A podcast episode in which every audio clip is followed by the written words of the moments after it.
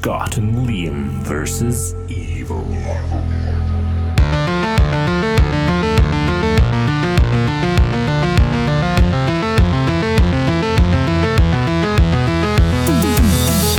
You know how like I'm a big massive walking contradiction, right? And you know how like uh, Duncan from the podcast Under the Stairs, uh, he keeps trying to, or he's a big Giallo fan, so he keeps saying as well, this is a movie like, and I'm asking for recommendations. He'll say this movie's good, that movie's good.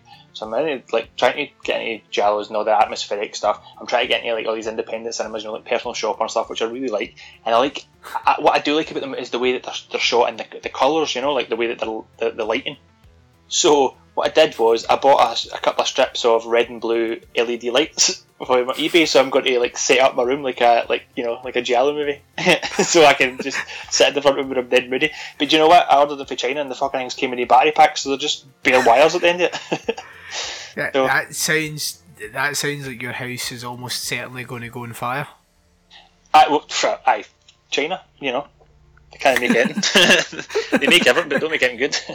Is that right? That's No. it, but if you no no that's I think that's founded in Oh, except food. right. Except food. Oh, food's amazing.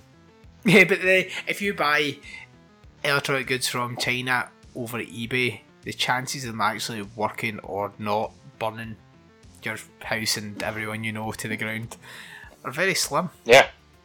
That's why you should always buy American. Does your wife know that you're planning on turning the, the, the, the front room into a giallo film? Yeah, well, she just wants normal lights because originally I was going to change the light bulbs in the roof, the big lights, and change them into red and blue lights. But she says uh, she said there was no way. Is that your Norwegian That's, accent? that's my Norwegian accent again, uh, which uh, is a good segue into the first movie of uh, Fright Fest this year.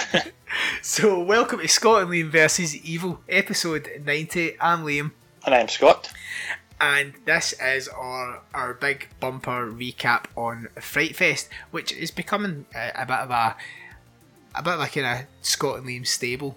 The our first episode, as Scott pointed out to me at the start of this, because I'd forgot about it, was actually about Fright Fest. Yep. So, this is our anniversary of Yes, sorts. this is our anniversary. Fright Fest episodes are our anniversary episodes. So happy anniversary, Liam.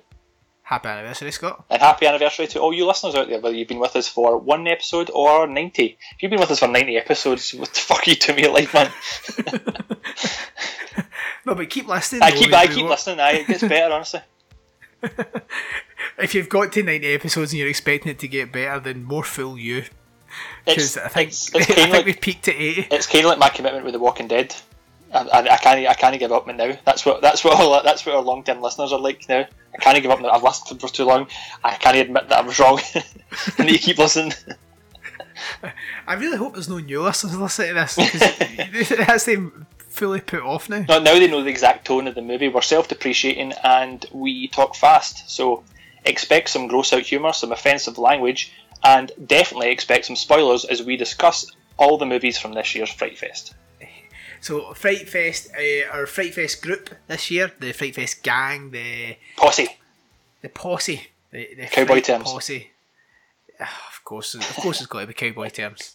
Of course, Yep. because it's fucking you. It's got to be cowboy terms. Uh, actually, incidentally, I didn't see you wearing uh, boots or a hat the entire weekend. Well, my hat only arrived on uh, Saturday morning when I was away at Fright Fest, so I didn't get it. And the boots, to be perfectly honest, I prefer to wear comfortable shoes because you're sitting down for a long time at Fest. So So you're saying that being a cowboy isn't actually that comfortable or practical? no, I mean I'm, I'm saying that there are more comfortable shoes than boots. Okay. Uh, so our, our our Fright Fest posse was myself and Scott, uh, our other halves, Lauren and Lena, my younger brother Daniel, our friend Perry, who named himself after the ugly bird from Little Mix, and Duncan from Podcast Under the Stairs, which you should be listening to anyway. We don't need to tell you to go listen to them, but go and do it if you if you're not already listening. You're an idiot. Is that fair to say? That's fair to say. Yes, yes, yes, yes. quite quite aggressive. But do you know what? Duncan had his quota of ninety mentions of us in his Fright Fest recap, so that's our first one. So we've got to keep a score. Right. Uh, so Thursday kicked off with Lords of Chaos, directed by Jonas Åkerlund. It stars Rory Culkin, Join Join Jon Øigarden. I don't actually know what the O with the line through it. I don't know how to say that. Ich. Ich, John Eichgarden. No, you, no, because you don't say. We don't say. What? Hold on. Hold on. How does it look like? It's got an O with a line through it, like the Underoath logo. He's not even one of the ones that's named on the poster. Well, he's named on the Fright Fest fucking timetable. Alright. So, Eh, it also stars him, Emery Cohen, and a few other folk that they've actually mentioned in the poster. Yeah, uh, right? yep, Sky Ferre- Ferreira and Oh shit, yeah. Walter Skarsgård. So it stars all these people. Yep, loads of people. Eh, it, it, it was a special screening. It's been out in America for a little while, streaming sites, I think, and a few festivals. I, I've known about it for a long time because I've read Lords of Chaos book. I'm quite into my. So were you music. were you aware of the story of this before the movie? Like, did you had you read Lords of Chaos before hearing that they were going to make a movie about it, or did? Yeah, Eh, I read the Lords of Chaos about four years ago. Right. Okay. three or four years ago. Uh, and when I heard they were making a movie, I was actually, I was one of those guys that's like, oh fuck, they're just going to ruin that. Like you can't really do that justice because it's so fucking dark. Like nobody wants to see that film. Yeah. But how wrong I was because Jonas Åkerlund has done it and he's done it dark, and everyone should want to see it. Absolutely. Yeah. So if you if you aren't aware of the black metal story or the black metal kind of birth, then read the book Lords of Chaos over the movie. Read read the book straight away, and then go see the film because it, it, it does it it does it justice. Uh, it sticks very closely to the story, and it's even if you're not into metal music or you're not into black metal music, which personally a lot of the original OG black metal bands I don't actually like because the, the, the production quality is awful and as I said in the last episode it does literally sound like a teenage boy being raped. Eh, but when it starts to get better it's fucking amazing. So the story is fascinating. You should read about it if you have any interest in any kind of music. And yeah so Thursday night was loads of Chaos. I uh, I had I only had done a little bit of reading on uh, Wikipedia about this movie before I went to see it, so I knew a bit of the story. Um, but since seeing it, uh, I'll give the spoiler of my opinion straight away. I loved it, so I have come out, and it's one of those movies that since then I have Spotified the, some of the albums. Uh, I have ordered the book on Amazon. I can't wait to watch the movie again.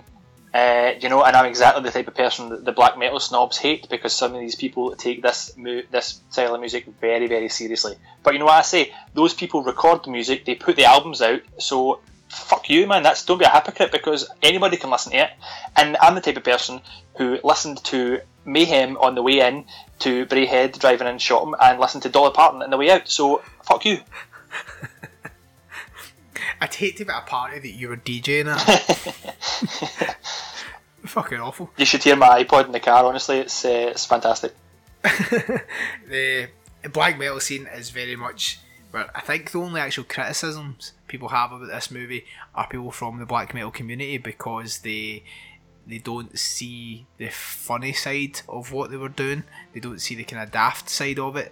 It's to them this was this was their way of life and it was serious as and dark as fuck and how dare you make us look daft in certain scenes. But as you say, it's fucking it's music, man. If you make it, you put it out, people can listen to it. Who cares? Who cares? What you can listen to it dressed in any way you want. You can listen to dance music. You can listen to black metal. Who the fuck cares? Yeah, exactly. That's what I think. That is entirely what I think.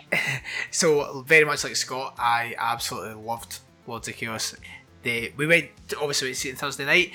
Things went on in the cinema. There was a, a, a kind of gentleman had passed out down the front, on the vomiting and kind of choking on his own sick. It kind of threw a spanner in the works quite seriously. Seriously for Duncan. Uh, Duncan had to leave during the film, and he would, he explains that in his recap. And uh, Daniel also left. There's a, a, scene in particular. Throughout this, we will we're not going to spoil movies, but we will talk about certain scenes. Uh, kind of earlier on scenes we'll no, not give away any twists and stuff like that but we can't really talk about these movies without mentioning scenes that we liked or didn't like so apologies for that if you don't really like spoilers then why why are you here we spoil everything all the time. Guy kills himself eh, on screen. Yeah, there's a there's a suicide very early on in the movie, which did kind of kickstart the black metal scene. Personally, I think it was, I think it was too graphic, and even in Lords of Chaos, because I read the book, I know what goes on. I don't need to see it, but I get the flip side of that, where there's people who haven't read the book who didn't know what was going on, and that's why they're showing it. I think it was just a bit too realistic looking, where it actually kind of unsettled me. I was I was on edge for a wee while after everything else that happened, just because I, I felt like I was actually watching someone commit suicide. This wasn't an actor. This was this was a kind of live action thing. It didn't. It didn't affect me in the same way that, that it seemed to affect others. Um, I seem to be able to separate myself from watching things on the screen. I don't know if that makes me dead inside or uh, some kind of psychopath or sociopath. I'm not entirely sure. But listening to Dolly Parton makes you dead inside. um, yeah, so like Duncan's experience when he he left for he left the, the screen and then when he tried to get back in, that was when the other the other man was having his uh, illness and Duncan wasn't allowed back into the screen. So when he was allowed back into the screen, just the panic from the people he met out in the foyer, the staff running back and forth, had kind of set his mind off on racing. And it was then when the movie started again, he couldn't concentrate on the movie. He was just he, he, his mind was racing too much, so he just had to leave to clear his head. Um, the the gentleman who who did pass out uh, was helped by one of our group. Um, one of our medical group. Now, obviously, I am medically trained myself. However, I thought that there was enough people helping that I just uh, stayed where I was. you know, they had it under control. Um, yes, have you have you ever seen that thing where it's like, is anyone a doctor? And you know, there's one doctor or nurse there that's just stood back, like, no, fuck this, man, I'm not doing this. Yeah, that's yeah, me every time. That, that, that, that was that's me every time. Um, yeah, so one of our group went down, and uh, she told us that the the gentleman was fine eventually. He had uh, passed out and vomited and he kind of choked in his vomit, so it made him go kind of unconscious. Made him look like he was slightly convulsing as if he was in a seizure, but he wasn't having a, a seizure. Came round and uh, you know once he, he, once he came back came back to he was a bit confused and a bit embarrassed at the whole situation, which is understandable. Um, and then he was he was fine, and he contacted the cinema the next day to say thanks for any, anybody and everybody that helped him, and uh, for the, the screen as well, because the screen were very understanding. Everybody kind of sat and waited for them to restart the movie, and obviously everybody wished well of the, the gentleman. Uh, whether or not he actually fainted because of the movie is unclear because he told people who helped him that he hadn't been feeling 100% the whole day, and the screen does get very hot, so it, it, it, it could have been for the sake of marketing the movie better, we could say that it was, uh, or we could say he just uh, had an unfortunate experience. Either way, he's fine, we all saw the movie, let's continue. See, this is where I take my giant spoon and stir some shit Duncan left because he was also he, eh, he felt really sick at the at the suicide scene and he actually fainted on the stairs. yeah, yeah, shot yourself. he had a little trip on the stairs. He says it was a little trip and he was answering a phone call. I say it's because he was really scared. Rubbery legs. Felt sick. yeah, rubbery legs, and that's why he didn't come back in. So I'm not going to say shots fired across the bow Dollar podcast, but yeah, Duncan, I know your game. Yeah, well, I'm not going to say that we went outside and found him crying in the corner, but you know. Saying that he's never seen anything like that, and he actually he's put him off cinema for life. Yeah. uh, and the other guy, again, to me, from the way outsider's perspective, I would say that it was spurred on from how graphic that scene was. I'm very on edge, and I have been for years. Where things with veins, like even if if Lena like runs her hand across my wrists, I get really uneasy with it. I don't, I, I don't like it. I don't like seeing wrists getting cut and stuff. And that that scene for me was too graphic. My little brother left because he also he wasn't enjoying the tone. He thought it was a bit too gratuitous and kind of glorifying. I stuck out to the end, and I'm so glad I did. It was fucking amazing. They they fixed the tone right after that, and everything that I felt they glorified at the start, they actually redeem it at the end, and at no point does any of it look glory gloriful. What? It's Glorif- not glorified. Glorified, yeah. It's not. It's not glorified at all. They can explain what actually happened, and they they kind of the darkness and yeah, what actually went on in I'm so glad I stayed out to the end. It's a thing that I'm going to try and get my little brother to watch it because I think he'll enjoy it more when he sees how the rest of the movie plays out. Uh-huh. But for me, Lords of Chaos was a a four out of five, and I'm delighted with that because I say after I read the book and when I found out the movie was coming out, I, I didn't like it at first, and then I put it in such a high pedestal that I thought this movie's never going to, it's never going to hit that for me. They're going to do too many things wrong that will annoy me, and they really didn't. They they stuck to the story very very well. Yeah, I, I thoroughly enjoyed it as well. Um, like it, it was it was brutal. There was brutal images and there was brutal scenes inside the movie. So like anybody that's watching it, especially if you get an issue with suicide, be aware before you watch it. Uh, however, I found it. I found it. Um, I found the tone brilliant all the way through it, from the beginnings and then the tone shift towards the end as well. I was on board the whole way through. I have read some reviews of this movie criticising the acting, but I thought I thought the acting was good. There's a slight Norwegian accent involved from some of the American actors, and some of the other actors are actually Norwegian, so they do have that kind of weird half American, half Norwegian accent when they're speaking English. So it sometimes makes the delivery sound weird at times, but I think that's what people have taken for bad acting. I don't think it was particularly bad acted at all. Um, No. Like I say, I, I knew a little of the true story behind the movie, but after it, now I'm, I'm getting myself fully immersed. and Really wanting to know. I'm almost obsessed with this story. Um, there is elements of good humour in it as well uh, that really landed with the Fright Fest audiences. Um, so yeah, I fully recommend this movie, and I give it a four out of five as well. But what I want to say is, um, like the the black metal snobs I was talking before, who hate any new people getting involved or whatever. Um, like, and the thing is, most of these people are like in their thirties, and this happens in like early nineties. So, unless you were listening to black metal when you were like five or six, you weren't there at the beginning either. You need to be in your forties now to be in at the start. Maybe some of these people are in their forties. I don't know, but. One of the things that comments I saw online was somebody saying, "I'm so glad Varg didn't allow his music to be used on on in this movie, as if Varg's some kind of hero." Now, I'm assuming this is true. Oh, spoiler! Oh, spoilers! Spoilers! Spoilers! Uh, it's a true story, right? I'm going to spoil it. I can you spoil that? That's a pretty big spoiler. Yes. Um, uh, so yeah. Oh, Liam, did you uh, uh, record scratch my voice there again? Damn.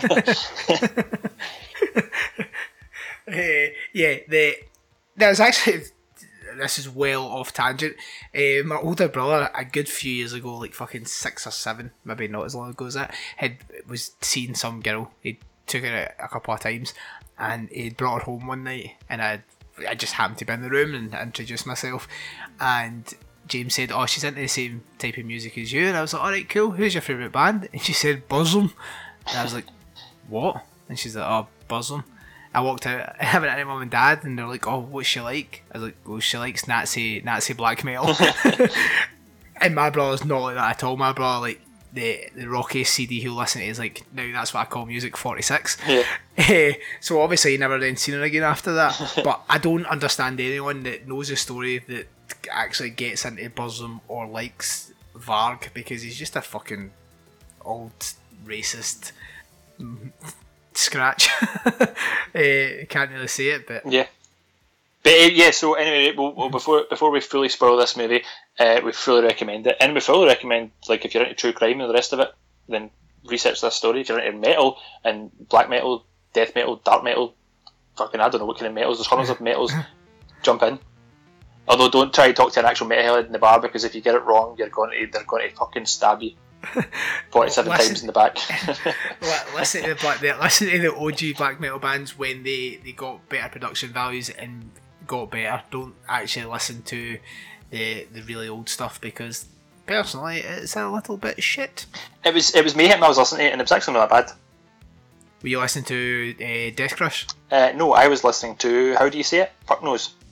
Zentmonius on some deathum. De Mysteriis Dom Sathanas. I think that's on Death Crush. I could be wrong. What do you mean? That's the whole album. Oh, is that the album name? Yeah. Sorry, I thought it was the, title of a It song. is an album. It's one of the ones I don't know what year it's from because that's another thing as well. Because the movie changes the, the years about a wee bit and the order of stuff. I think so. I was like trying to work out who was who was where when I was listening to that album. Anyway, we're going to be talking about Anyway. this. We could talk about this movie for the whole episode. Let's move on to something else. yeah, so Lords of Chaos, four out of five for both of us. Yeah, Yep, yep. gave it four. Cool. Uh, move on. So we then went home. We had a sleep, and we got well, myself, Duncan, and Perry got up nice and early on a Saturday morning. This is- Friday morning. Friday morning. Nope. Oh my god. Skip my day. We all made Friday. In fact, it's Friday afternoon. Uh, hi, I'm still drunk. it's Friday afternoon. The first movie kicked off at 1.15 and it was a little movie called Level 16, directed by Danishka Esterhazy.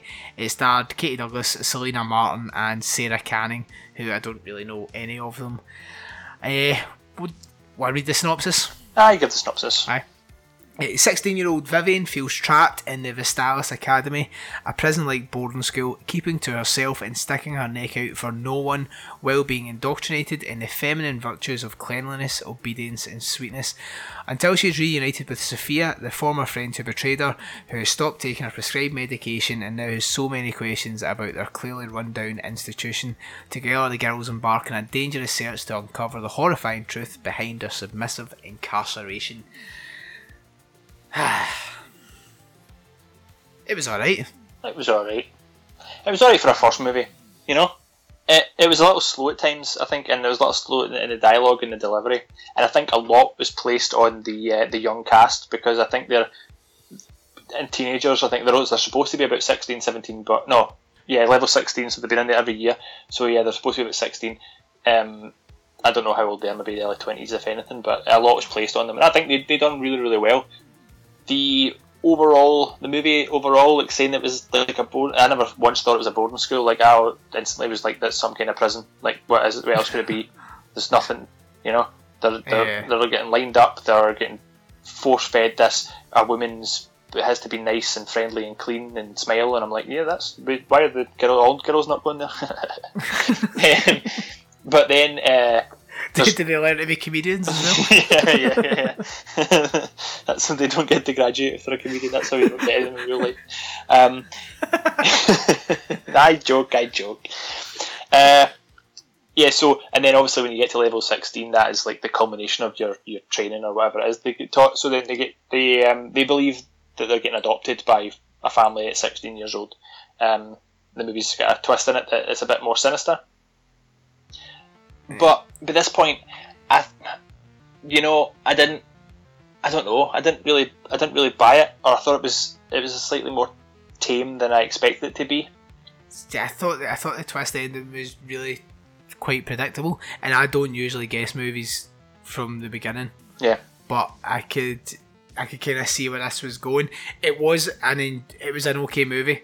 Uh, I gave it a three. I gave it a kind of total run of the mill three. There was nothing offensive in it. There was nothing that made me regret watching it. But would I buy it? Probably not. can I give Would I? it? Can I give a spoiler that's by comparing it to a different movie? No. No, okay. No, because that's too much of a spoiler. I know Well, well, compare it to. I won't mention the movie, but the director did say she gave an introduction and said that she's been sitting on this screenplay for over ten years. But if that is if that's the truth, then you should have got it made ten years ago because another movie recently has just came out that does that concept better. Yeah. Uh, I'm the same. I probably won't be in a rush to buy it, but I, I did I did enjoy it. Um, nothing nothing new, nothing overly exciting, and you know play by numbers to the end. I think it will when it comes out, or when it comes out to DVD, or when it goes out to Netflix, or whatever it is that's going to happen to it. I think it will still get quite good feedback, especially because it is a very, well, it's all female cast apart from the, the kind of one character. It's all it's female driven, and right now that's in in Hollywood. It's in all in all different types of cinema, understandably so. And I think I think some of its foibles will get overlooked because it is such a a feminine kind of empowering movie at times. Uh-huh. Eh, but I say if it comes on, I'd still definitely recommend watching it. Yeah, Just- aye, yeah, give it, yeah, give it a go. Yeah, Uh, I probably wouldn't recommend buying it until you've seen it. Just it was a little bit a little bit too slow for me, but but by no means in, in the kind of bottom half of movies that I've seen at Fright Fest. yeah, and that's one thing as well. Um, I'll just take kind of clear up just now, and probably I'll probably reiterate as we go through. Anything, just like saying like this movie wasn't that enjoyable, I wouldn't watch it again, or, or anything else, or any kind of negative sounding aspects. What I always take on board, especially watching these movies at Fright Fest, which seem to be more independent, studio movies that um, the amount of work that goes in to make a movie, from script to you know organisation, preparation, the actors, the all the cast, all the crew, all the post production, and getting it to uh, cinema screens to then put up on the screen and for us to watch. You know, there's there's so much work that goes in to want something like this. To then for then somebody to sit and say, ah, I thought it was shite. You know, so like the the effort and the work that's went into these movies by everyone involved is, is certainly not lost on us if we don't think it's our favourite film in the world. Well, it just we are only. I, I don't know why. Like episode ninety, we've actually got to say this now. Yeah. uh, we are only giving our opinion. So our opinion of the film is totally different. There's a movie that comes up later that Duncan from Podcast Under the Stairs thought was fucking amazing. I thought was an absolute crock of dog shit. Yeah, I still don't understand that. You know what? you want to know what I didn't get it for? Because uh, Perry said he loved it as well, and he's a fucking major troll. So I thought it was. I thought they were at it. But we'll get to that movie. We'll discuss that. But, eh, that just shows what. So if we are saying that, oh, we would recommend it. That's just be, that's us. What the fuck do we know? Yeah. More than everyone else. trust us. Trust us. Uh, so yeah, if it comes on, watch it. It's not offensive. It is a run of the mill film. It was average and good. Movie Yeah. two. Movie two on the Friday was The Dead Centre. It was directed by Billy Senese, who was there doing a Q&A, kind of, well, introduction and a Q&A after it. It stars Shane Carruth, who we'll both remember, although I didn't at the time, from the movie, the time travel movie, what the fuck, Primer? Right, uh huh. Okay. He, he was the guy that kind of wrote and directed and starred in that. Remember, like, when our brains fucking melted to try to do a time travel episode? Yeah. We've only ever done one time travel episode since then, and like, or one time loop episode since then, and I don't think we'll revisit it anytime soon. Too too hard, man. uh, also stars Poorna Yaga, Yaganan. It stars an Indian lady and, and Jeremy Childs. the synopsis. Can I say that? I don't know. Try again. in- Uh, all stars Poorna Yaganathan, Jeremy Childs, and it is from Arrow Films. So That was quite a good pronunciation of the names there. Well done. Yeah, it didn't take us eight different attempts. maybe, maybe maybe keep those uh, those attempts that aren't there uh, for the best of episode. Uh, Arrow Arrow Films sponsored Fright Fest this year, and this Do you know what I was missing? Like, in you know, obviously I love Arrow films. Everybody in that audience has got a boner for Arrow films, but um, I really like the the horror channel being involved with Fright Fest. Remember, like the adverts you would get between movies and the wee just the kind of wee theme tune the horror channel's got in its adverts and the kind of red blood floating through the water, kind of dissipating through the water. I liked all that. I missed that this year. But yeah, Arrow uh, sponsoring it was also pretty damn sweet. Uh, and this is one that they're going to be putting out, so I assume it's going to be coming out later on in the year, either DVD or on their Amazon kind of streaming channel. Uh, the synopsis is an unidentified suicide victim has come back to life in Metro General Hospital morgue. Medical examiner Edward Graham knows the John Doe's real name but has no idea where the reanimated body went. Psychiatrist Daniel Forrester can answer that question since a catatonic amnesiac mysteriously turned up in his ward, except he doesn't know he's the missing previously dead man. Unaware they are separately unravelling the same strange case, the two professionals enter a mind bending shock corridor of supernatural suspense and macabre moodiness. Uh, what did you think of Dead Centre? I thought the Dead Centre was okay. Um, it's a mental health movie, but they, they try and tie it into mental health. Uh, which obviously, if you listen to any of our episodes, you'll know uh, my professional background is in mental health, and my watching mental health movies always gets me on the back foot.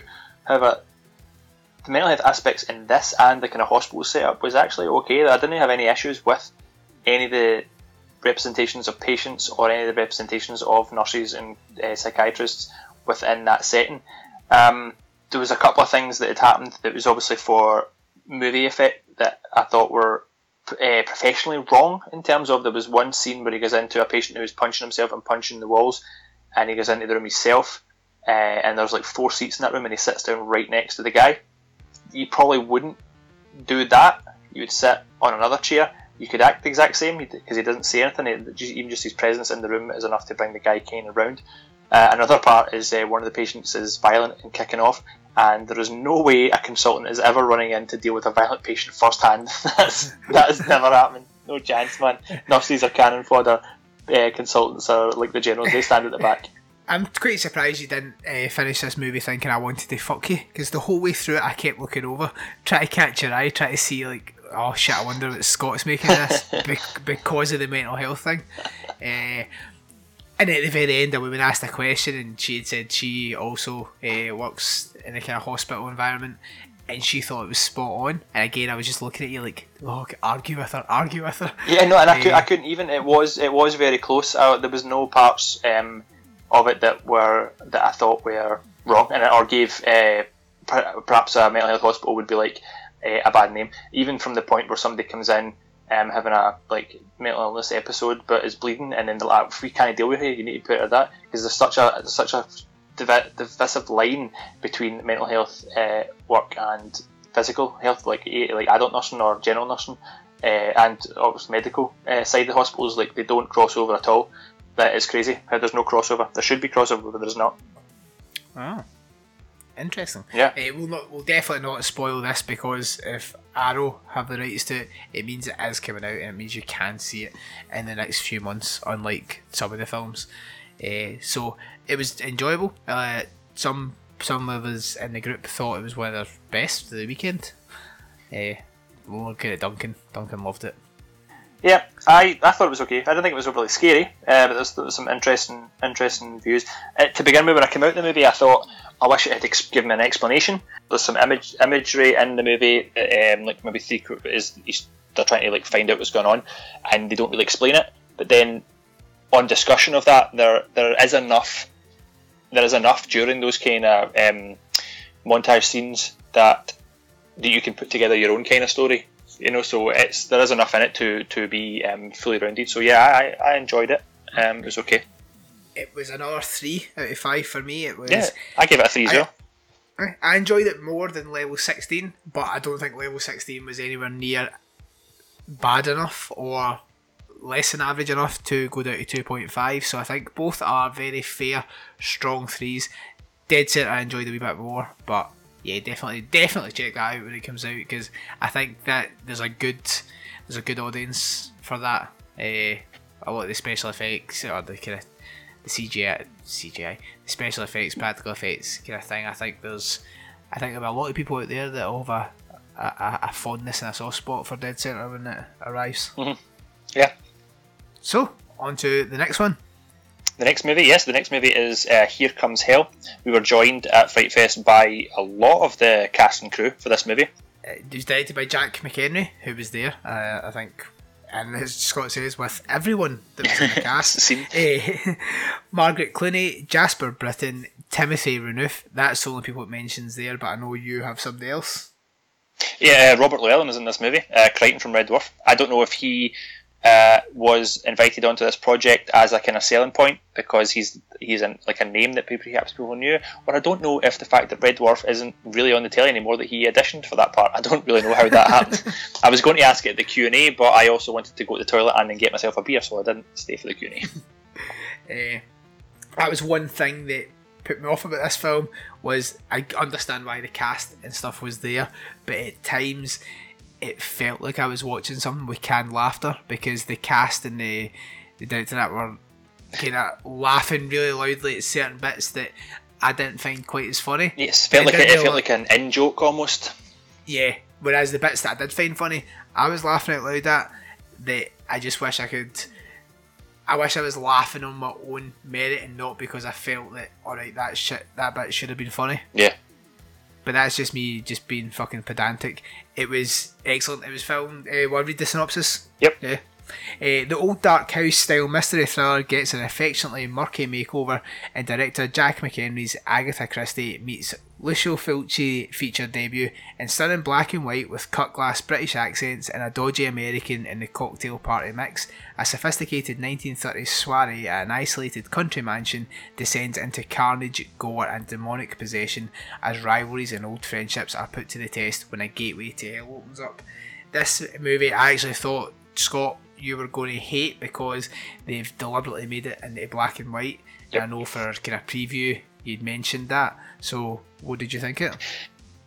I enjoyed this better than I thought I would. Um, yeah, I, it was deliberately put in black and white, but when I watched the trailer, like I, you know, as if you're long-term listeners, I've got an issue with black and white films. Not like I just, I just find the lack of colour just instantly makes my brain think this is going to be slow and boring, so I don't really give them the chance. So when I seen that this was put into black and white, I thought, oh, I can't be bothered with it. I thought that in the trailer, I felt like the delivery was was um, hammed up, and I thought the the characters didn't look like they fit into like in, say a 1930s black and white movie. But then when I watched it, that that's all part of the fun and the jokes. Isn't it? Like the the American cops got a seemingly modern uh, automatic handgun rather than perhaps a revolver he would have had at that time. Um, so there's there's kind of obvious daft things put in through the movie, and um, and it is it is a funny film, and it's uh, some of the practical effects are hilarious. There's uh, there's a scene with the uh, the medium towards the end, um, which she's chasing around the house that is that is incredibly funny. So yeah, this I thought the, sto- the story was was okay, and there was only little plot holes through it. Uh, and then obviously towards the end it got ridiculous. There was there was hilarious additions that did not fit within the scope of that movie at all. Uh, so I did enjoy this one again more than steadily more as that day went on. I do agree with you though that the, sometimes they because the, the cast and crew were dotted around the, the, the theatre, at some of them near us, and they were laughing overly loud at jokes, and then at joke at parts where it didn't even seem as if it was a joke. Now that's fine.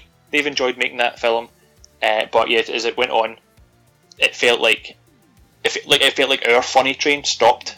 It stalled because they were having such a good time, and it felt like we Yeah. weren't involved. Like, yeah, that that's exactly what it is. We were actually just butthurt that we weren't involved in the in jokes. yeah, it, it's like, yeah, you can come and show us your film, but you better shut the fuck up and let me laugh when I want to laugh, and then tell me the in jokes, and then we can all laugh at them afterwards. yeah. Uh, it was a re- it was a really fun film. I really enjoyed it. It was it's like one you can imagine making with your pals and just writing a daft script and going for it. Very much. Uh, Duncan said it in his recap. Very much in the style of Evil Dead. There was a lot of similarities there. There was bits in the movie I would personally cut out because it went on a wee bit too long without little payoff. But as a whole package, I thought it was it really was fun. And at that point in the day, it was actually my highlight of the day. Like, as you say, it had to get steadily better. And I thought, fuck, I was not expecting. Like I was expecting to like it, but more to like it just to wind you up. That of course I like the black and white movie and you hate it, but it was really I was pleasantly surprised by it. Yeah, uh, and, and and also they they, they filmed this in a big old old rundown house, and that was the whole point. One of the millionaires had bought this house, he's going to fix it up, and they were having a fancy dinner party just to. For, why they had a fancy dinner party when the house was a riot, I don't know. But something they never mentioned within the movie, but it must have just been a, a, a like a part of actually filming it. You could constantly see the actor's breath. It must have been freezing in that place, but they never ever mention it, and so much so that the characters are like constantly smoking, and I think that's maybe to was maybe to try and disguise the fact that you could see their breath on screen, but that's just something that I picked up. And all the all the actors were all kind of young folk. I don't know how much they've been in, in the past, but they were all very, very competent, very Yeah, good. yeah, absolutely, yeah, yeah, I agree. Uh, I love it. So it also get a three, and it feels like I'm just rating everything three, and that's not really the case. This nearly got a three and a half. I gave this a Eh. three and a half. Oh, did you? Yep. Oh, now I feel like I need to say No, no, I'm sticking. I'm Yep. sticking with three. Uh, but it was very good, and actually, as far as the Fright Fest go, it was kind of one of the stronger starts. Usually, by this point, there's a movie that I think, ah, why have they showed that? At least everything is very kind of like middle ground. It's there's there's got an audience for it, and there's also an audience that might hate it, but they were all they were all quite strong movies. Yeah, So that brings us on to the next movie, which was Black Circle, directed by Adrian Garcia Bogliano. It starred Christina Lindberg, who we should have known, but we didn't. Uh, she used to be an old Swedish titty model, uh, and she was there on the night to talk about things. I don't know what she was talking about, but she's too old to get her tits out. So, uh, whoa, that was mean.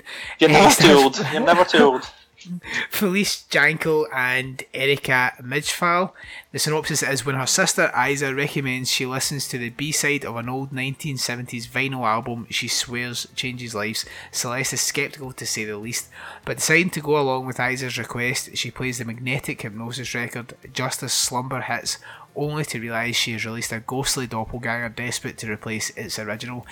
This is the movie that we said that Duncan absolutely loved, thoroughly enjoyed it. Perry also said he enjoyed it, but like Scott said, he's just a fucking troll. There's no way. This movie was dog shit. I uh, I do kind of agree. Yeah, I agree with you. Yeah, um, if everything was taking a step up as it got like progressively uh, through the Friday, this this uh, took a step back. I felt that this movie was overly long, overly repetitive, and didn't make sense. Certainly not to me.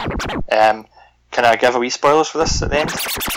Uh, try not to because there is still an audience for it, and I don't want to be that much of a bastard.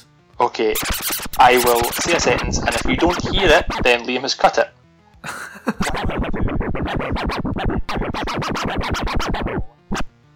Yeah, so as you heard, I have cut that as a total spoiler.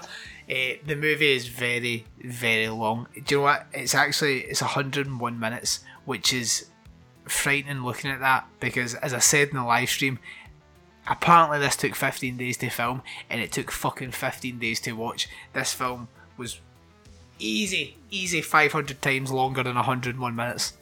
It certainly felt, didn't it? And you, uh, and see when you when you're at like a fright fest, you know, like a festival experience, when you're sitting down watching movies in a row, that's hard. You know, sitting down on for all that amount of time isn't easy.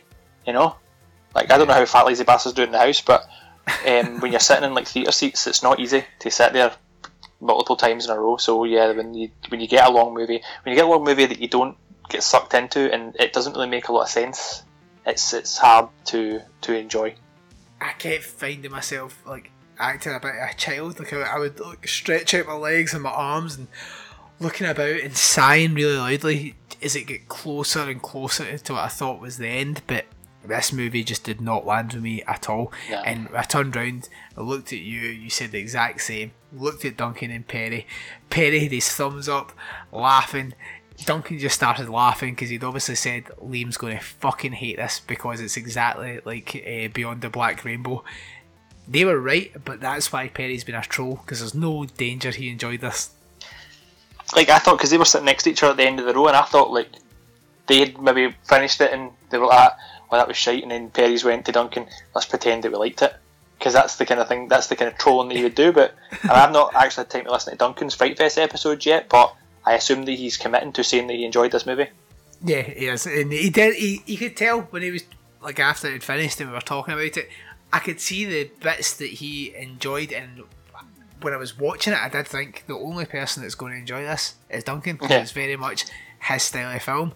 I, I don't know who else it's for because it just went on and on and on, and by the end of it, you're like, what the fuck was that about? Like, I know they say this hy- hypnotic record thing, but I, I have no idea what was going on. Yeah, it got a bit wacky, didn't it, towards the end? I didn't land with me. I gave it two out of five. I gave it two as well, and actually thinking back, no, I'll, I'll stick with two. It's it's unfair. I think it's unfair to give anything less than a two, unless it really like, unless I'm angry that it's been made. I'm not angry this has been made. I'm angry that I had to sit through it, Yeah, but I'm not angry it's been made because, as Duncan shows, there's somebody out there for everything. absolutely. Eh. That's then that's the thing, isn't it? There is an audience for there's every film has got its audience, and that's the thing that this this movie just we're just not the audience. Yeah. Like, I, I- I would never recommend this to anyone because I wouldn't want somebody watching it and going, oh, I cheers for that, Liam. Why the fuck did you make me watch that?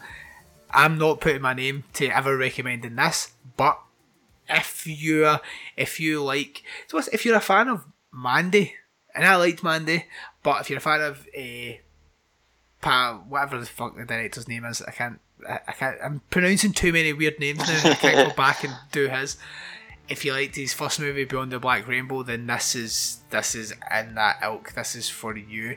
If you like me, watched that seriously hungover and couldn't stop being sick and thinking, "Oh my god, is this death?" Because this is horrible. Having to actually sit through this movie, then avoid this. Uh, I'm sure it'll come out at some point. If not, Duncan will probably buy the rights to it and distribute it himself because he did thoroughly enjoy it. So, yeah, not for me or me. So now we move on to the final movie of Friday night. Dead Ant. Dead Ant. Directed by Ron Carlson, starring Sean Astin, Jake Busey, and Tom Arnold. Uh, the synopsis is the 1989 one hit wonder glam metal band Sonic Grave embark on a trip to the Nochella Rock Festival with their long suffering manager in the hopes of a comeback.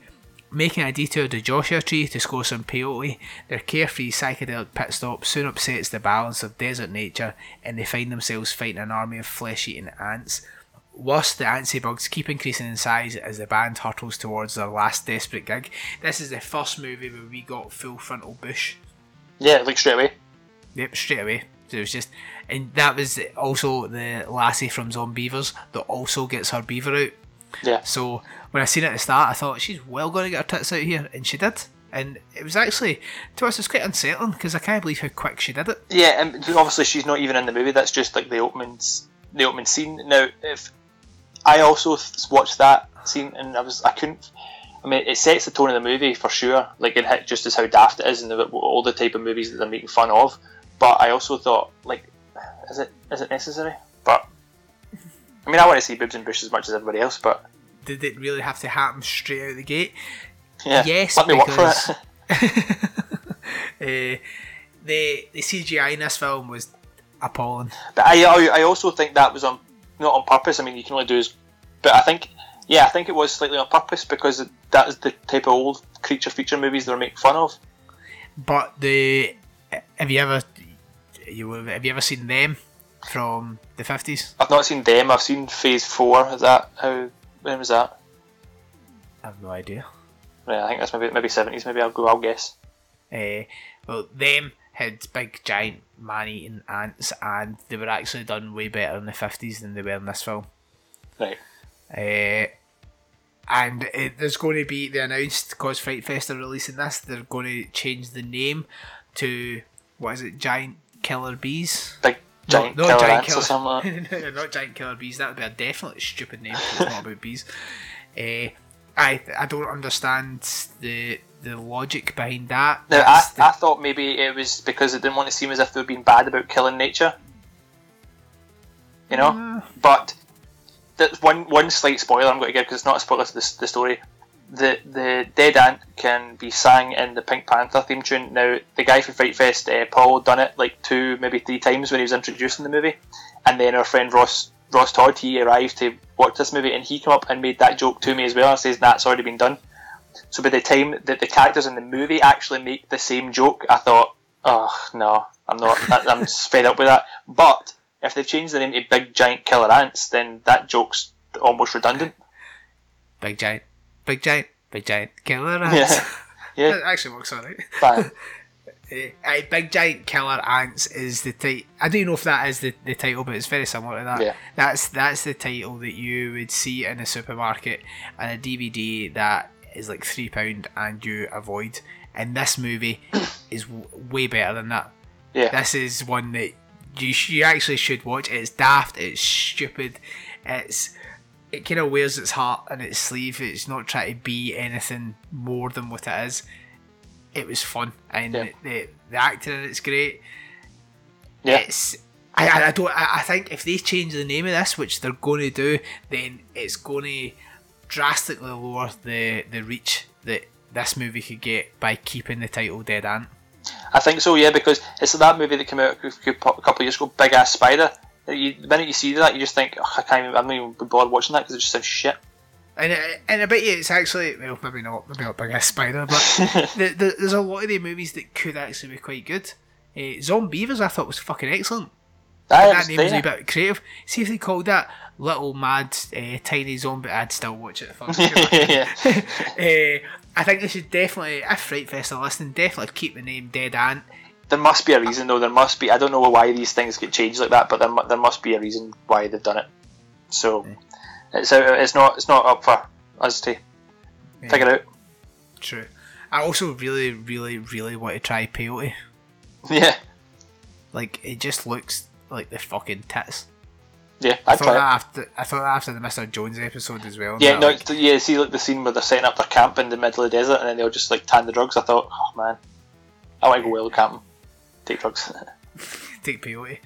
So yeah, Dead Ant was a brilliant movie to finish. The, and also, the also the uh, the main character is wearing cowboy boots, and then he whaps on a cowboy hat, and you know he's going to be kicking the shit out of every bad guy that's out there. So, I love this movie. So Scott sat with a raging chubby the entire time. It's definitely it was a brilliant movie to end the Friday night on. It was fun and it made you leave Fright Fest excited for the next day. Tired, sore, but raging at yourself that you actually sat through fucking Black Circle when you could have went and like I don't know, ate something or had a shite or just actually just looked at paint dry. Yeah, just stood not It stood in the foyer for two hours. Uh, but it made you it made you excited to come back to Fright Fest the next day, which is the, the way they should end it. Yeah. So I gave that a th- I gave it a three. I thought it was good. It was a good laugh. It wasn't serious at all. It was a daft movie. Good fun. Yeah, I gave it a three as well. It was a day of threes, a day of threes for me, apart from Black Circle. Okay, so then we move on to the Saturday, and the Saturday starts uh, and like one movie earlier. So you know you're, you get out of this the cinema at like twenty to one in the morning, ten to one in the morning, and you're to be back in the cinema at eleven o'clock the next morning. So my notes as they go, uh, this next movie is called Rusalka, and I've got brackets under it. Typed at one a.m. on Friday night. We're not making this movie. And it turned out that's me and me and Lon, not uh, the whole group. And uh, that turned out to be 100% true because I snoozed my alarm for about two and a half hours and slept through the first movie. So Liam, this one is all on you. Eh, so Friday night we went home. Uh, Duncan was actually crashing at mine, and me, Duncan, and Lena stayed up till about three, maybe half past three in the morning, just talking shit and eating crisps because we were starving.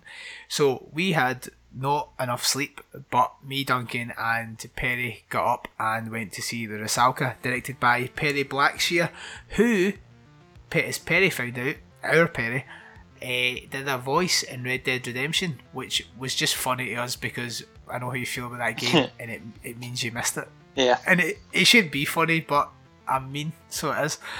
it stars Evan Dumouchel, Margaret Ying Drake, who's a babe by the way, and MacLeod Andrews. Uh, the synopsis says Tom falls in love with a mysterious woman who swims in a lake at night where far too many people have recently drowned. Drawn to her almost immediately upon arrival at his holiday cabin, he must deal with a man out to revenge his late husband's accidental death. Unfolding in quiet restraint, but with an ever deepening intensity that explodes in an outburst of violence and monstrosity, Blackshear's tale of doomed star-crossed lovers is a wonderfully elegant nightmare. This is another film like fucking Fright Fest last year, or like the horror genre last year, where it's another fish being getting pumped after somebody. Your favourite? I fucking love it, man. I, I don't know. I never until Shape of Water and then Cold Skin and now this. I never realised how much I loved watching humanoid fishes being fucked. But I do, and I think that that's actually how Captain Birdseye got into the game. Eh, this movie was great. The cinematography was beautiful.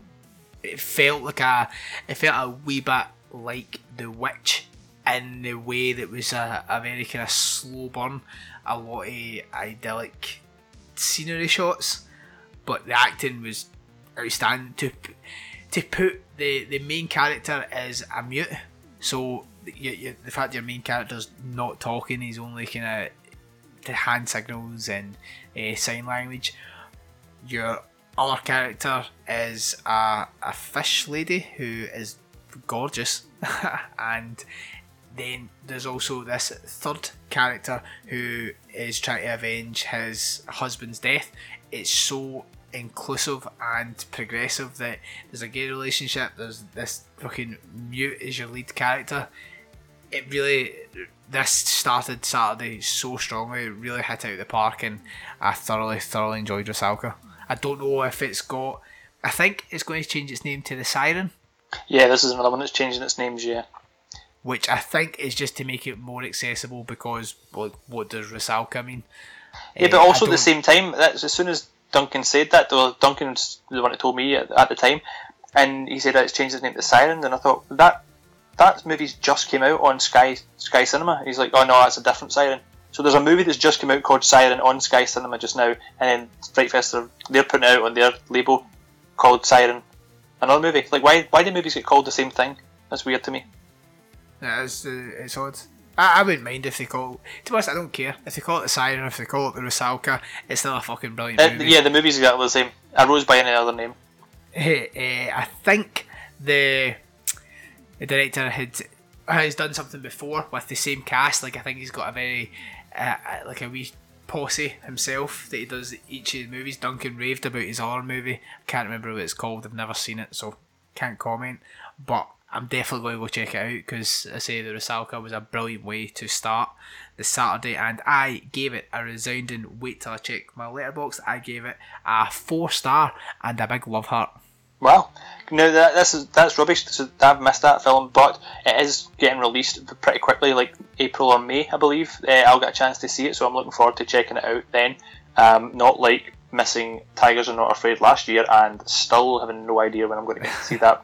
What I've heard is a masterpiece. I did actually after we watched that. I was like, I can't tell Scott like how much I enjoyed it because you'd think I was just trolling you. Like I was just, Yeah. oh, you missed one. By the way, best movie yet.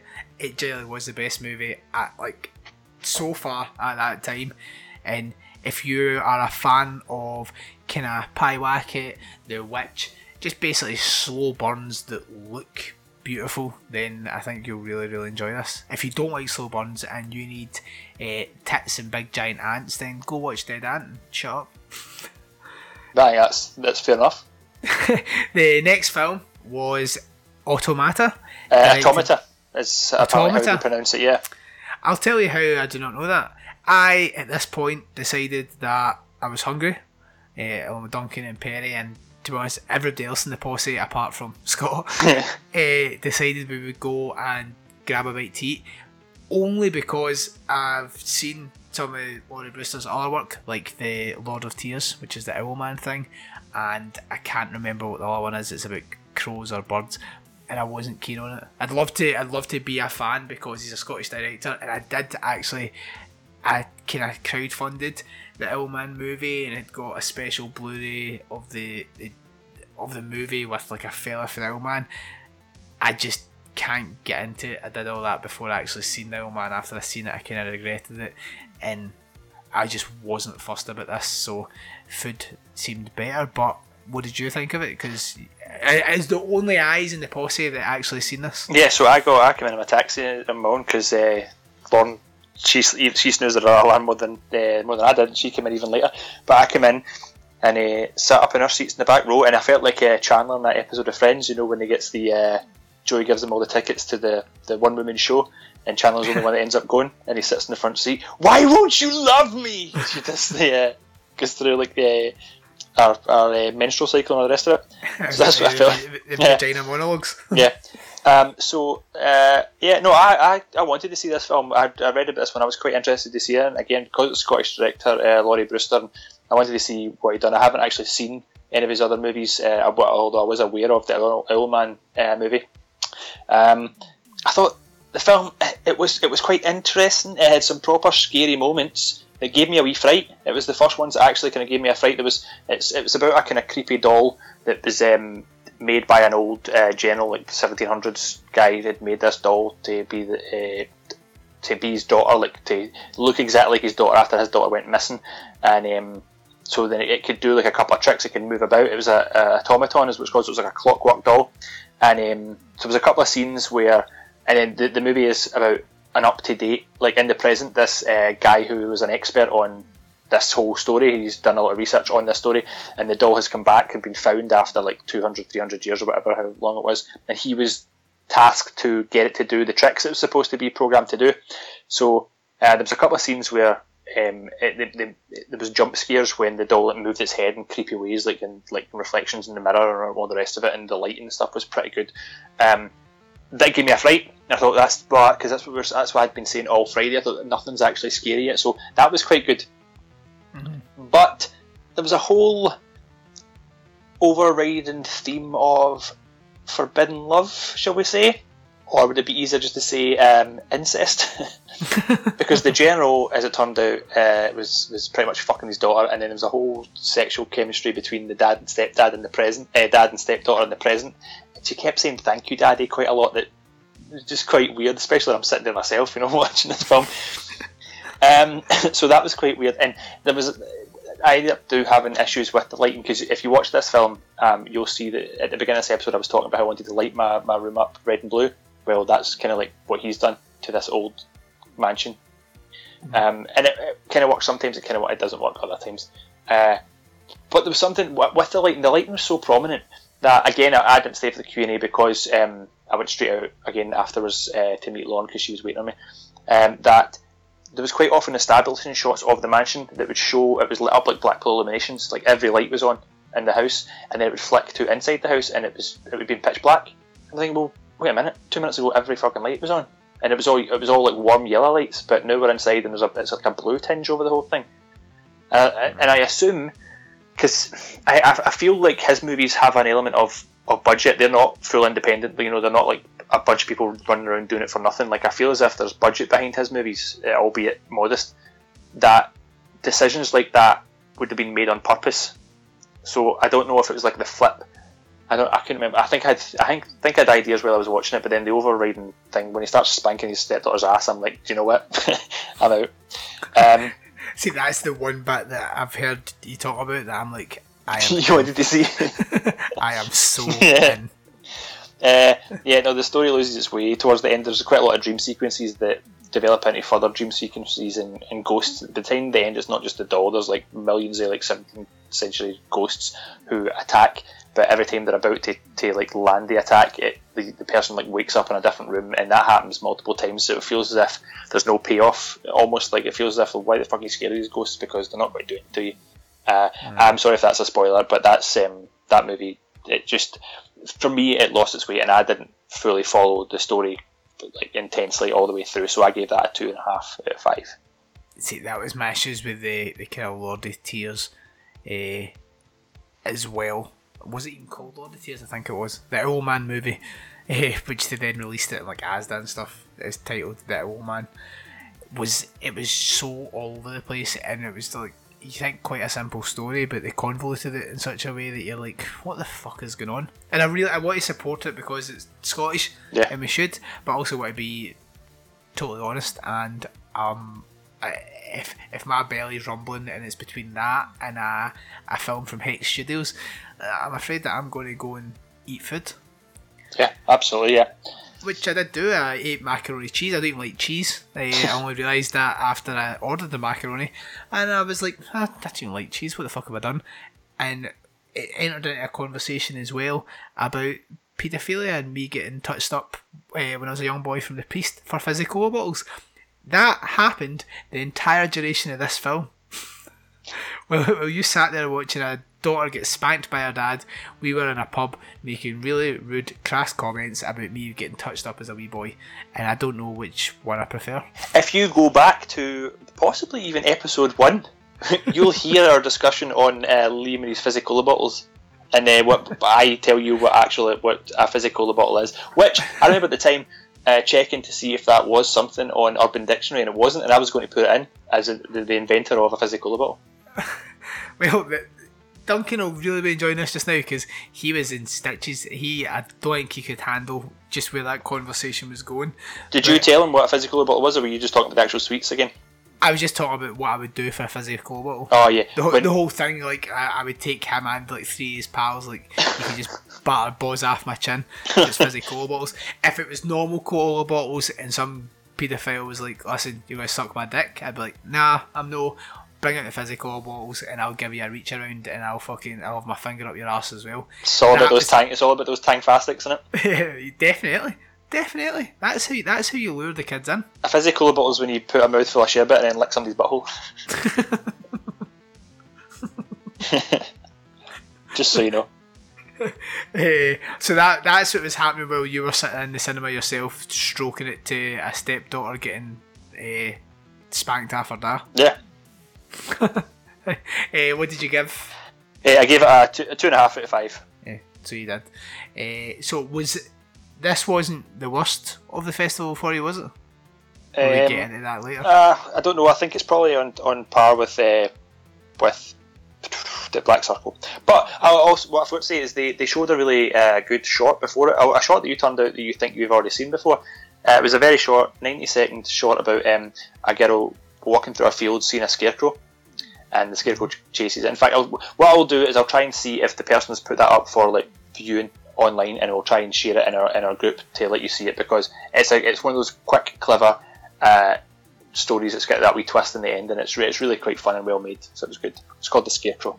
I'm going to actually look into that because when you were telling me and I got the ending, I definitely have seen that and I have no idea like Yeah. how because it's not. I don't go watching short movies, Yeah, so I, I don't know how I've seen it. But yeah, that brings us then where we the, the posse came together, well fed, uh, well hard at the, the sign of a stepdaughter getting spanked. Uh, we met back up to watch a Danish film called Finale. Yeah. It was directed by Søren Juul Petersen. Uh, it starred Anne Bergfeld, Karin Michelsen, Damon Younger, Kristoffer Frab- Fabricius, Mads Koudal, Kim Sønderholm, and Gustav Scavenius. I don't know who any of the people play. Uh, the director was actually there. The synopsis is Denmark has reached the finals of the European Championships and everyone is glued to their TVs. That's quite interesting because the movie doesn't tell you that. It says they reached the final and you never actually find out what it was. Eh, the small petrol station on the edge of town is yet to open. This is where Agnes, on her final shift before heading to Germany to start a new life, and Belinda work. They're hoping for a quiet night, but they've been chosen as players in a gruesome game, and no customer means no witnesses. This film was pretty much thumbs down. yeah. This film, this the director comes on at the start um, to introduce it and says how beware. There's this is so harrowing. This film. There's scenes that have made walkouts in the past. Just you know, go in with caution. I'm sitting there thinking, yes, another film that's that's you know hyped up that people have walked out of, and I can't wait to see this and see you know push my boundaries. And I just thought it was tame, tame, tame. Nothing new, just meh. It was like a poor man's hostel. Yeah. Promised the most disturbing scenes, but never seen it. However, uh, this is where um, the the metal band came. In fact, but if you watch the real live stream that we done during it, you'll you'll have heard us talking about it. Uh, Nipple trauma. And that was the name of our uh, our black metal album, and it's because the, there's some nipple trauma in the, the movie, but it doesn't. You know, people get their nipples pierced all the time, so Yeah, ba- basically the director built up that there was going to be one scene in particular that people would walk out of. Don't don't say that to a Fright Fest crowd, or don't say that to a crowd of people who are like horror aficionados, because you're you're putting you're putting it up in a pedestal that is never going to.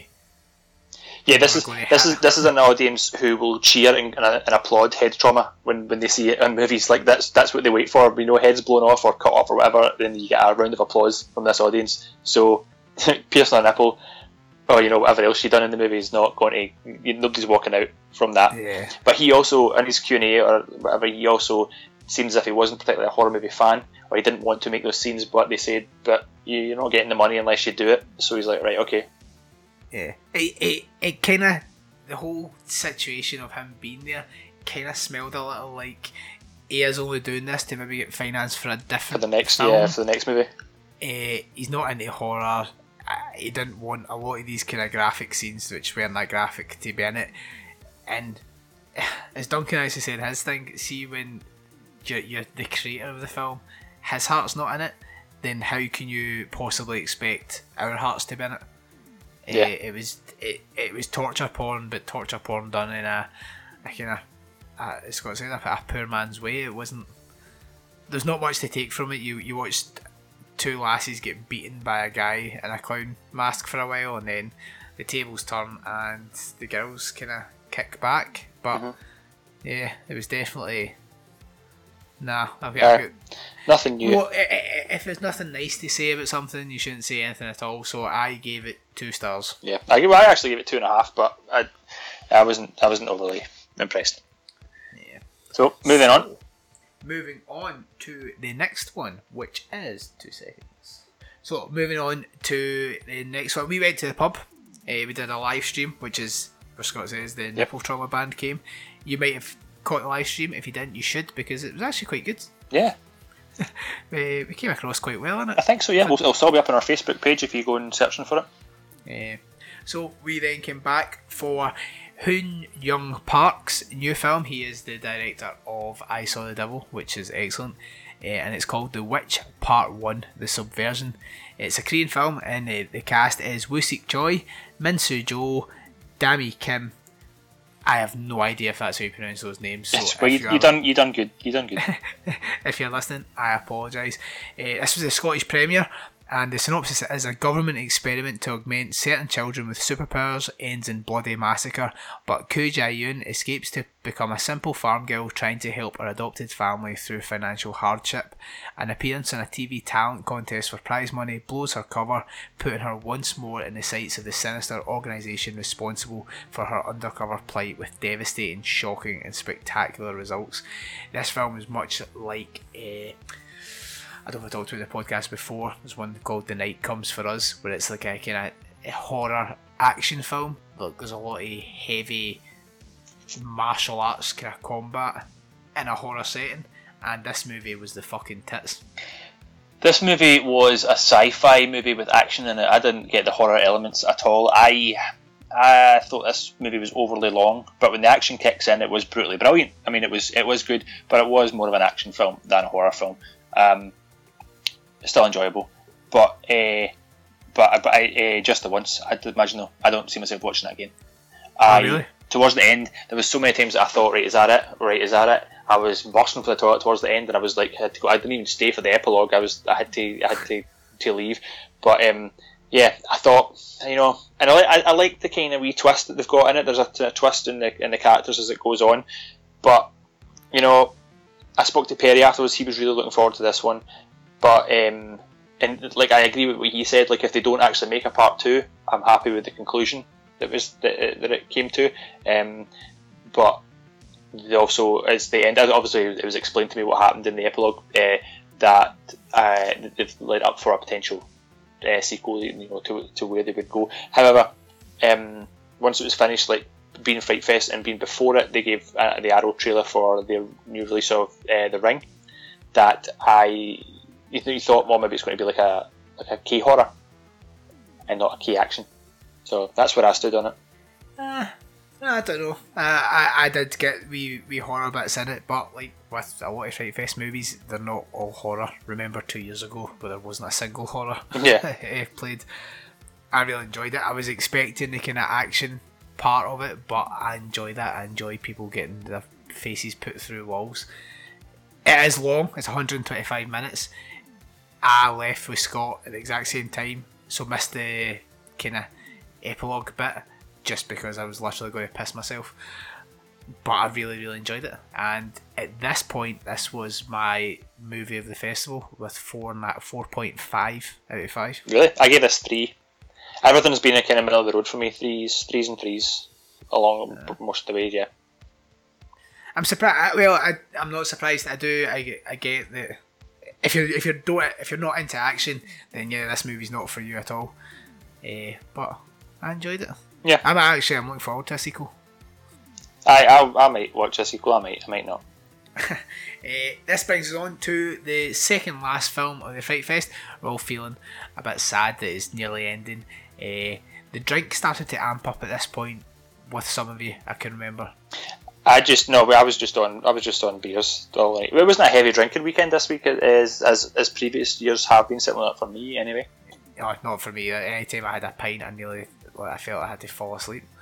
Uh, so this was Freaks, uh, directed by Zach Lipovsky, who was there to introduce it and do a Q&A, and also directed by Adam B. Stein. It starred Emile Hirsch, uh, Bruce Dern, and Lexy Kolker. It was the UK premiere, and the synopsis is Seven year old Chloe never leaves her ramshackle suburban home unless under the watchful eye of her paranoid father.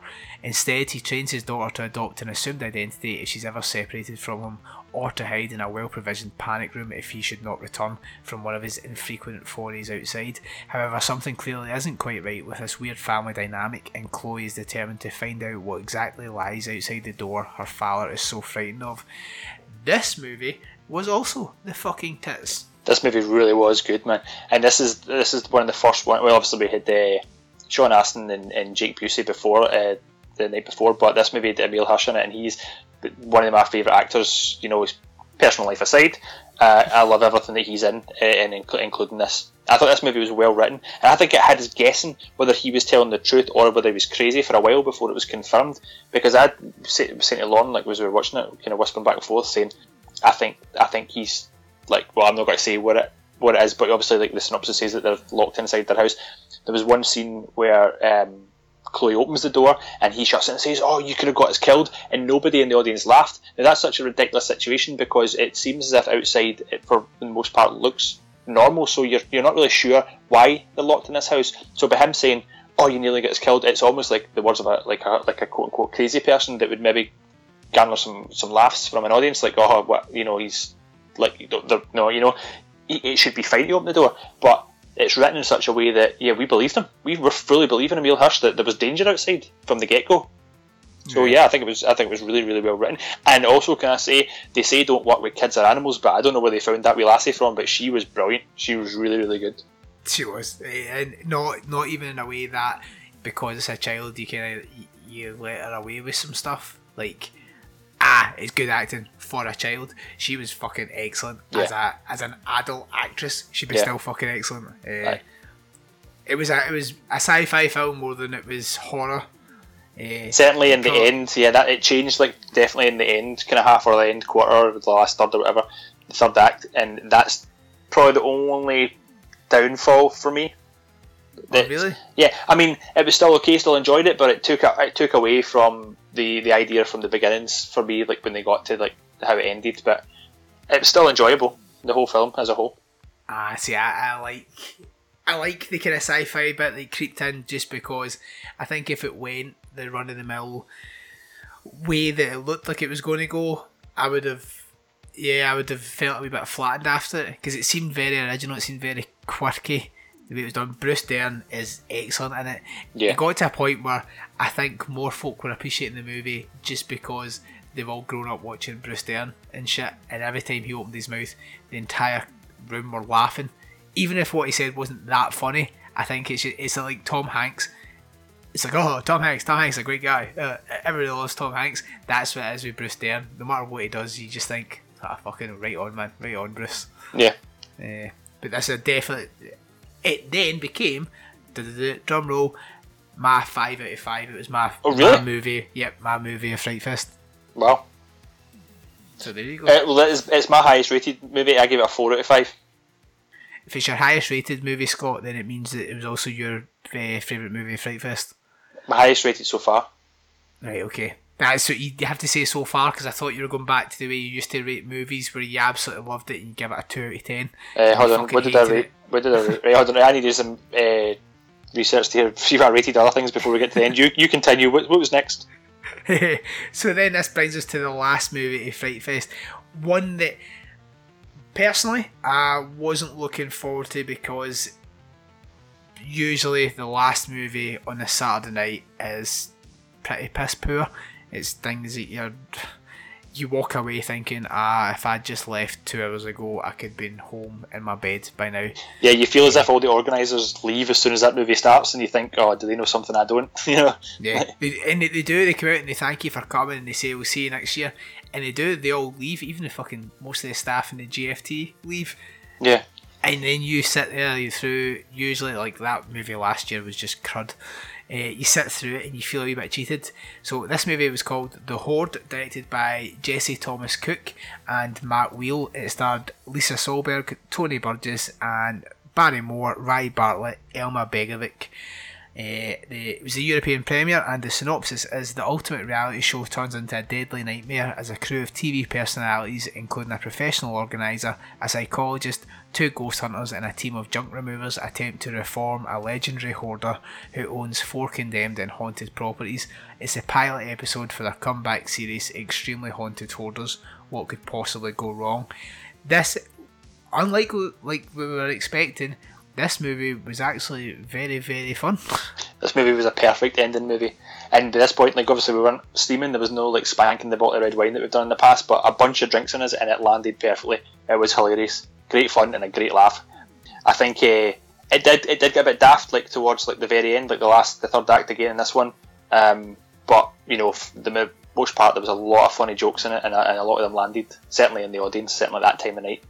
Yeah, I've not, but I think the last time I remember hearing an audience laugh as much during like a film, it was like Jackass Two or the, the first Jackass movie. The crowd were eating this up, and everybody was in it together. And it, I, it, at first, I was thinking because you guys were drinking way more than me, I was thinking, right, this is funny, but is it funnier for them because they're pissed?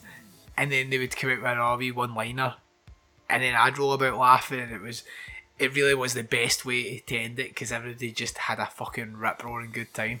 There was uh, what was this? I can't remember what the scene, but there was a hilarious bit where there's one character in it, a vagrant off the street they pick up, and they describe them, and we all turned around to you and just said, "That's you." What they, so this is a homeless guy with long hair and a beard, and they brought him in and they introduced him, and it was like uh, he likes he's got a, a, a penchant for metal music, and he really likes cats. And literally everybody in the Fright Fest posse turned round and went, "That's you." The guy was ugly as fuck with long hair and a beard, looks nothing like me, but. And then turned to Lena, and I was like, it actually does sound a bit like me. and then he did something else later on. I can't remember what it was, but he did something else, and I actually quite loudly, which I should have said, "Oh my god, it fucking is me." Eh, it was. It was such a perfect way to end Fright Fest. It was so good. I don't know. I don't know how well this would hold up on a, a solo rewatch. Like, would if you're watching it yourself, would you find it as funny? yeah, I think it was. A, I think it was an environment watch for sure. Yeah. So it's definitely if it comes out, it was from the director of uh, or the creator of Pontypool and Septic Man. I think they're also the team behind the Executioners, which played at Fright Fest a couple of years ago. Right. But I could be wrong there. So it will come out at some point if it's got the name behind it. I don't know if it'll be streaming or it'll come to DVD, but this is a perfect Friday night beers with the, the boys and the girls type film. Yeah, yeah, absolutely. Uh, so I gave the Hoard two seconds to get my Letterboxd up. I gave the Hoard a three and a half. Yep, I'm the same. I gave it a three and a half. Pretty much our ratings are the same the entire way through, Yeah, which is weird because we disagree with everything else. we normally we normally do. So that brings Fright Fest to a close. Now I love this weekend. I love Fright Fest weekend. I love it every year. I, am already looking forward to next year. You know I cannot wait. Um, we are going to do London one year. It's always on my birthday as well, birthday weekend. 'cause it's always around ba- uh, August bank holiday weekend, which is usually around my birthday. So definitely, I want to do London at least one year. So I would imagine they'll keep running this for for years to come. So we've got plenty of time, unless one of us dies in a horrific car accident or something. Whoa. if, there's ever a way to end an episode, wishing is dead in car yeah, yeah, yeah. Uh, so my top three, I'm not going to. Lords of Chaos was my number two, but I'm not going to include that because Lords of Chaos is quite a, a big film that everybody's going to be able to see, and because it played the Thursday night, so I'm not going to count that in my Fright Fest ranking, just so I can get a kind of lesser known movie in there. Uh, so my number three was the Rasulka, the mermaid fucking movie. Okay. Number two was The Witch, the Korean fucking action horror, and number one was Freaks. Eh, so I say definitely check out all the movies if they come across and you go, oh shit, that played at Fright Fest. I remember Scott Lane talking about it. Then definitely check it out, make your own mind up. But those three, for me especially, are the best, and Lords of Chaos. Well, if we're, t- if we're taking Lords of Chaos out, um, then I will also do that. That was that was actually my number one of the weekend Right. uh, as it's set up. So I'll take it out. Uh, so what we have is my number three is Here Comes Hell. Right. Uh, my number two would be uh, The Hoard, just because it, it landed so well. I thought it was a good laugh and it was good fun at the time. Um, and uh, without Lords of Chaos involved, I my number one is Freaks. That's what I'm going to. That's my top three. I also want to put a, an honourable honourable mention out for uh, Dead Ant, which I thought was a daft fun movie. I enjoyed it. I was the, the Fright Fest did it well this year. The, the the finale movies on both nights Yeah, were were perfect for the crowd and the way you'd be feeling at that time. Uh, so they've learned. Maybe they listened to us last year talk about that fucking Yeah. devastatingly shit movie. Twelve minutes to midnight, or whatever it's called. Is that an Iron Maiden song? no, that, that's what it was called. It was called something like Minutes to Midnight. Yeah. So, so that was Fright Fest. Uh. It was. It's a, I always think it's a good recap. It's, it's, it's a tough episode as well, though, to, to power through. There's so much to talk about, and it's um, and we don't want we didn't want to give away any spoilers or anything. So hopefully you've enjoyed listening to us and you've got an idea of maybe what some of those movies you want to try and check out. And I recommend that you do if you can see any of them. Yeah. Well, all all our episodes aren't usually as uh, fact based as this. Yeah, yeah. actors and stuff. Uh, there's usually way more physical about the chat, but I love Fright Fest, man. I'm Yeah. glad, it, Ah, I'm yeah, glad, it. I'm glad it's an anniversary thing. Yeah, and do you know what? See this year as well. Like years in the past, I felt as if I always tell people when, when like say in work, I say I'm going to Fright Fest. I love it. It's you see like 11 films over two days, but it's hard. It's hard going. You know, it's your sore back, sore legs. It's hard to sit and concentrate for so long. Um, so I mean, it's like flipping a coin. It's two sides. You know, here. But this year, I felt as if, and I only missed one movie, which is kind of par for the course for like years gone past as well. That I felt as if it went through really fast. I felt as if I was getting to the end of the Saturday night and I was thinking, okay, I'm tired on Saturday night, but I'm I could come back on Sunday and watch another five. You know, Yeah. I wasn't ready for it to finish yet, so I did. I really loved it this year. I think that was more to do with the movie choices because there was few there was few movies that seriously annoyed you. I think every year has had one or two where you're like, oh fuck man, I'm too tired, I can't be bored with the next one. And then it makes you miss something like Hounds of Love, which we missed that year. Yeah, Uh, whereas this year they were all okay. There's a couple that didn't land well with me, but the majority of them were all very much average, strong average, and above average that made you go, Do you know what? Fuck it, I'm going to actually try the next one. I'm going to try the next one. Whether you had heard anything about it or whether you liked the look of it, we still done it. So the movie choices this year were very, very on point. yes. Fist. Uh, so is that us for episode ninety then? That's us for episode 90. Yeah, normal service will resume with episode 91. We'll be back to picking movies for each other, and I believe it is your pick, Liam. Yeah, you better fucking believe it because it's gonna be a doozy. Yeah. Uh, so thank you very much for listening, for new listeners, for old listeners, for everyone else. Come over to the Facebook group. Uh, go on to scotlandversusevil.com. Everything's up there. Yep, you'll get us. You'll, you'll find links to our Facebook uh, group, our Twitter account, or um, uh, Instagram account. Uh, you can also uh, hear us if um, you've clicked a link on perhaps somebody's retweeted a Twitter link, and that's how you're listening right now. You can find us on iTunes, you can find us on Spotify, and you can find us on SoundCloud. Everything is up online. Search Scotland Liam versus Evil, you will find us. Uh, and always remember to rate and review if you can. The higher the rating, the better that we feel about ourselves. So stroke our egos, please. And also thank you to long term friend and uh, listener and kind of interactor Isaac Thorne on Twitter, who well, I think I, I'm assuming it's you, Isaac, uh, who left a great review for us in the American iTunes. We seen that the other day and we really appreciate it. Yes, thank you for that. Thank you. Uh, we're not going. Not every day races. We're not going to call you out. So if you rate us one star, we'll call you out. Call you a dick. but I just uh, we really appreciate that. So uh, and also our downloads for 2019. Our downloads are better than our total downloads from 2017. So so far. Just three months into the year, we have beat 2016 and 2017, which is incredible, and that's Yep. thanks to you guys and your ear pussies for listening. yeah, blows my mind. Blows my mind, and I still think it's just like our mums are just sitting just it on a loop. But I can, my mum is certainly not listening to this because I would be getting a phone call every other week. My mum probably just can't understand me, so she's like, oh, fuck it. do what you want. Yeah. Uh, so, yeah, we'll see you guys for episode 91, which is my pick, and it'll be great. So, see you then. Three years.